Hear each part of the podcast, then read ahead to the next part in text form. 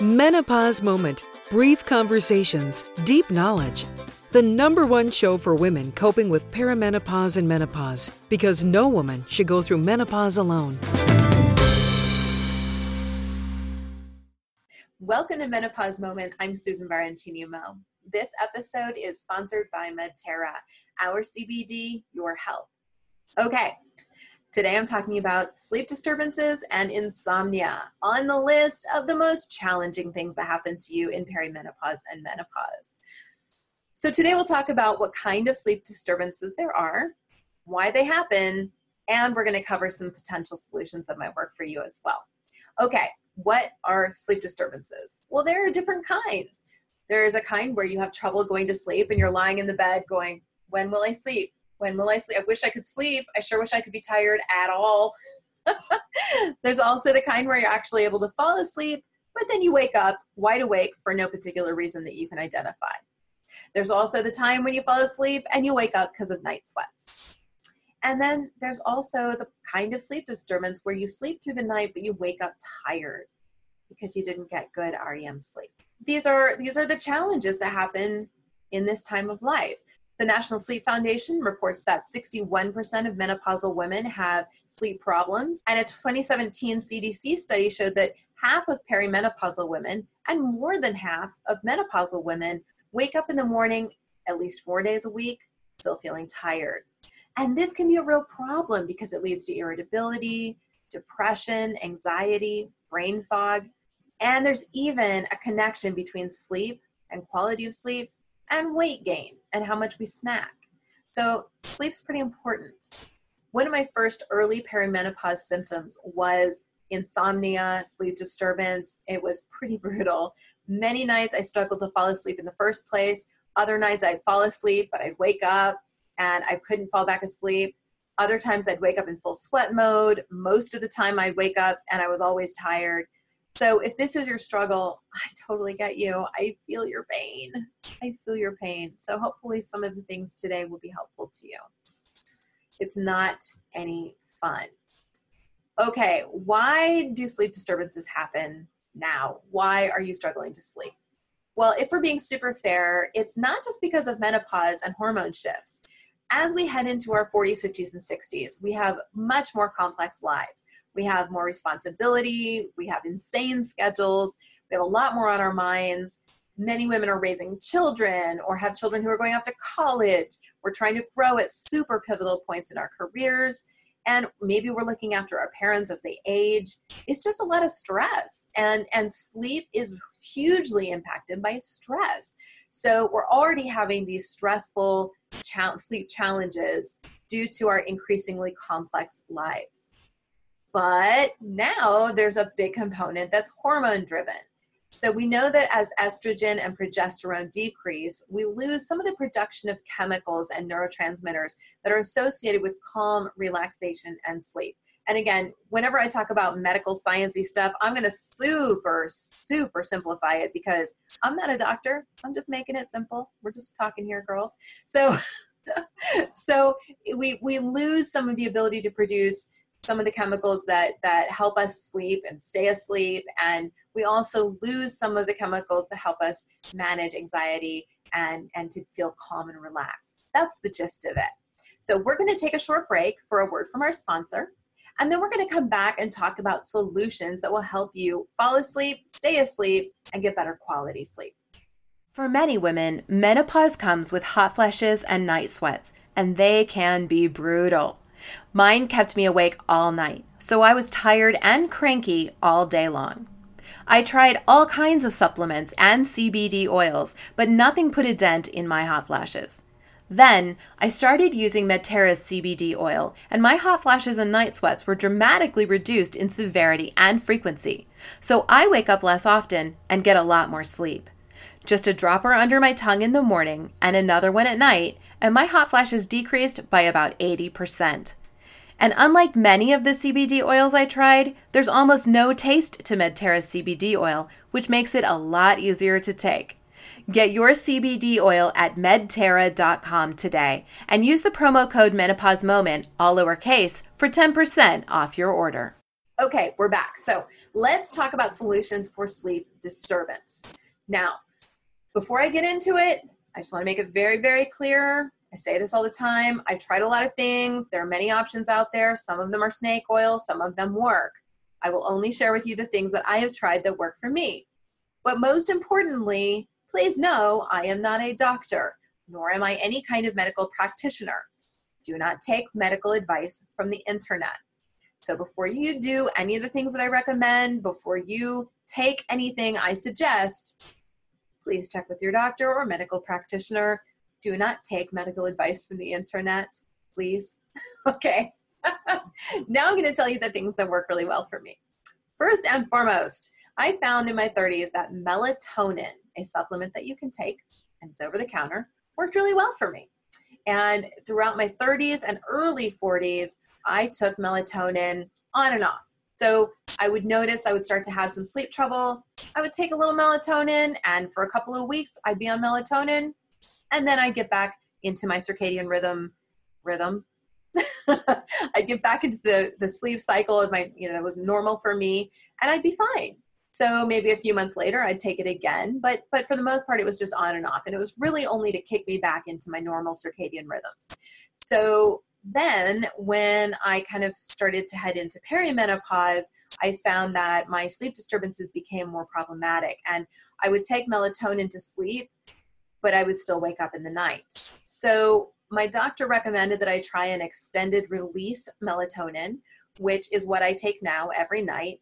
And it is phenomenal. So what it does is it's, it's, exactly what it sounds like extended release. It you take the melatonin before you go to sleep in about half an hour it starts to kick in and it's a long duration, it's slow sustained release throughout the night.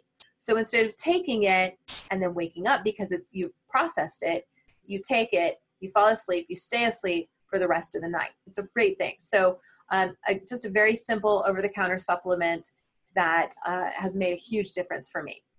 Another thing that I recommend, especially if you have trouble falling asleep, is there's a great supplement that Medterra makes. That Medterra is our sponsor, and our, the link is in our, our show notes for today down below. Medterra makes a CBD melatonin combo supplement, and it is amazing if you have trouble relaxing before bed and falling asleep this thing, I'm telling you, it is incredible. Both my husband and I take it when we're having trouble falling asleep. And I'm telling you, I mean, it is just you you get sleepy and drowsy but in a really pleasant, relaxed way, and then you fall asleep. Now, I've been in talks with them. You guys know, I, ladies, I am always out there talking to my brand partners, trying to encourage them to do things a little better, a little differently. I trying to get Bedjet to make a travel version. I'm trying to get Medterra to make an extended release CBD oil supplement because I think that would be amazing. so fingers crossed that'll happen too. Um, another thing is CBD oil in general is great for relaxation and helps me manage anxiety more effectively overall. And so that's another little helpful thing that you can do to help with your sleep. Now, from a less supplementy point of view, things you can do to help with your sleep. First, blue light filters and reducing screen time. So we know that our screens, our computers, our laptops, our TVs, our phones, our tablets, their screens emit a blue light. That blue light simulates stimulates sunlight. So what that means is that that's that is telling your brain not to produce natural melatonin. It's telling your brain to stay awake. So what you can do to combat that is have glasses with blue light filters, although those don't they help protect your eyes, but they don't necessarily filter out enough of the blue light to help your brain. So install a blue light filter app. Um, mine is called Twilight. I have one on my Samsung Galaxy S S whatever this is. I'm not sure what I have anymore. I've forgotten. But I have uh, Twilight is the app I use, and then I also use the blue light filter on my Samsung phone. And those blue light filters will help filter out some of the blue light. But the the thing that happens is I have mine go on at 5 p.m. every day, and my screen goes from this pretty white to being a little yellow. That's fine. It you know I it's not ideal, but it's the best I can do, you know, I, I have to just live with it. Okay. That's what I'm saying is my husband doesn't like blue light filters at all because he doesn't like the way they make the screen look. I figure I'd rather sleep. So blue light filters also the experts recommend that you stop looking at screens for a few hours before you want to go to sleep because it just helps you calm your mind and also helps your brain begin to produce that melatonin that's so important. I really believe in meditation and listening to soothing things before bed. I actually have a pair of earbuds that are like these. I'll show you this one. It looks just like this. And it's just a little guy that goes in my ear, and uh, it comes with two of them, and one for each ear. And so, so I'll pop one of those in, and I'll listen to some meditation. I'll listen to some boring, you know, speaking that helps me sleep. The Calm app is phenomenal for that, and they have sleep stories that are kind of fun. Sometimes I'll listen to a news program and just, you know, listen to it and put my screen face down. But I will put one of these in and lay on this side. And then if I decide to roll over to the other side, I'll just take this out, put the other one in, and lay on this side. Um, one little tip is these little buggers can really hurt if you fall asleep on them. And that's something that happens to me quite a bit is you know i'll i'll find it you know i'll have laid on my shoulder on it or it'll be in my back or something because that's what happens to me when i sleep. So um, you you want to be a little careful of that because it does leave a little bit of a bruise sometimes just a pressure bruise. You guys know way more about my sleep than anyone other than my husband now. There you go other things that i like for sleeping uh, i like a super super dark room not too dark because I like to be able to wake with the light in the morning, but just dark enough. I don't have any lights or indicators. We don't have a, a clock that has lights. I, I, don't like to have lights or indicators in the room. Uh, I like a cooler than normal room, meaning I like the room to be a low temperature. And ways you can help with that having a good quality bed that breathes, a really good pillow, good quality sheets. I recently spoke with an amazing sheet expert, and I think he's going to come on the show to talk to us about how to prepare our beds and how to have the best possible sleep on our beds, which I think is cool. But an interesting thing I learned from him is that what constitutes a great quality sheet for you may be different than what constitute a, constitutes a great quality sheet for me. So there are very crisp sheets. There are sheets that are so soft they're liquidy and what is important to you and what helps you sleep better is really subjective. So you have to try out a bunch of different kinds of sheets. And I'm currently experimenting with some sheets and also some pillow covers and mattress pads that are supposed to be cooling. So I'll keep you posted on that.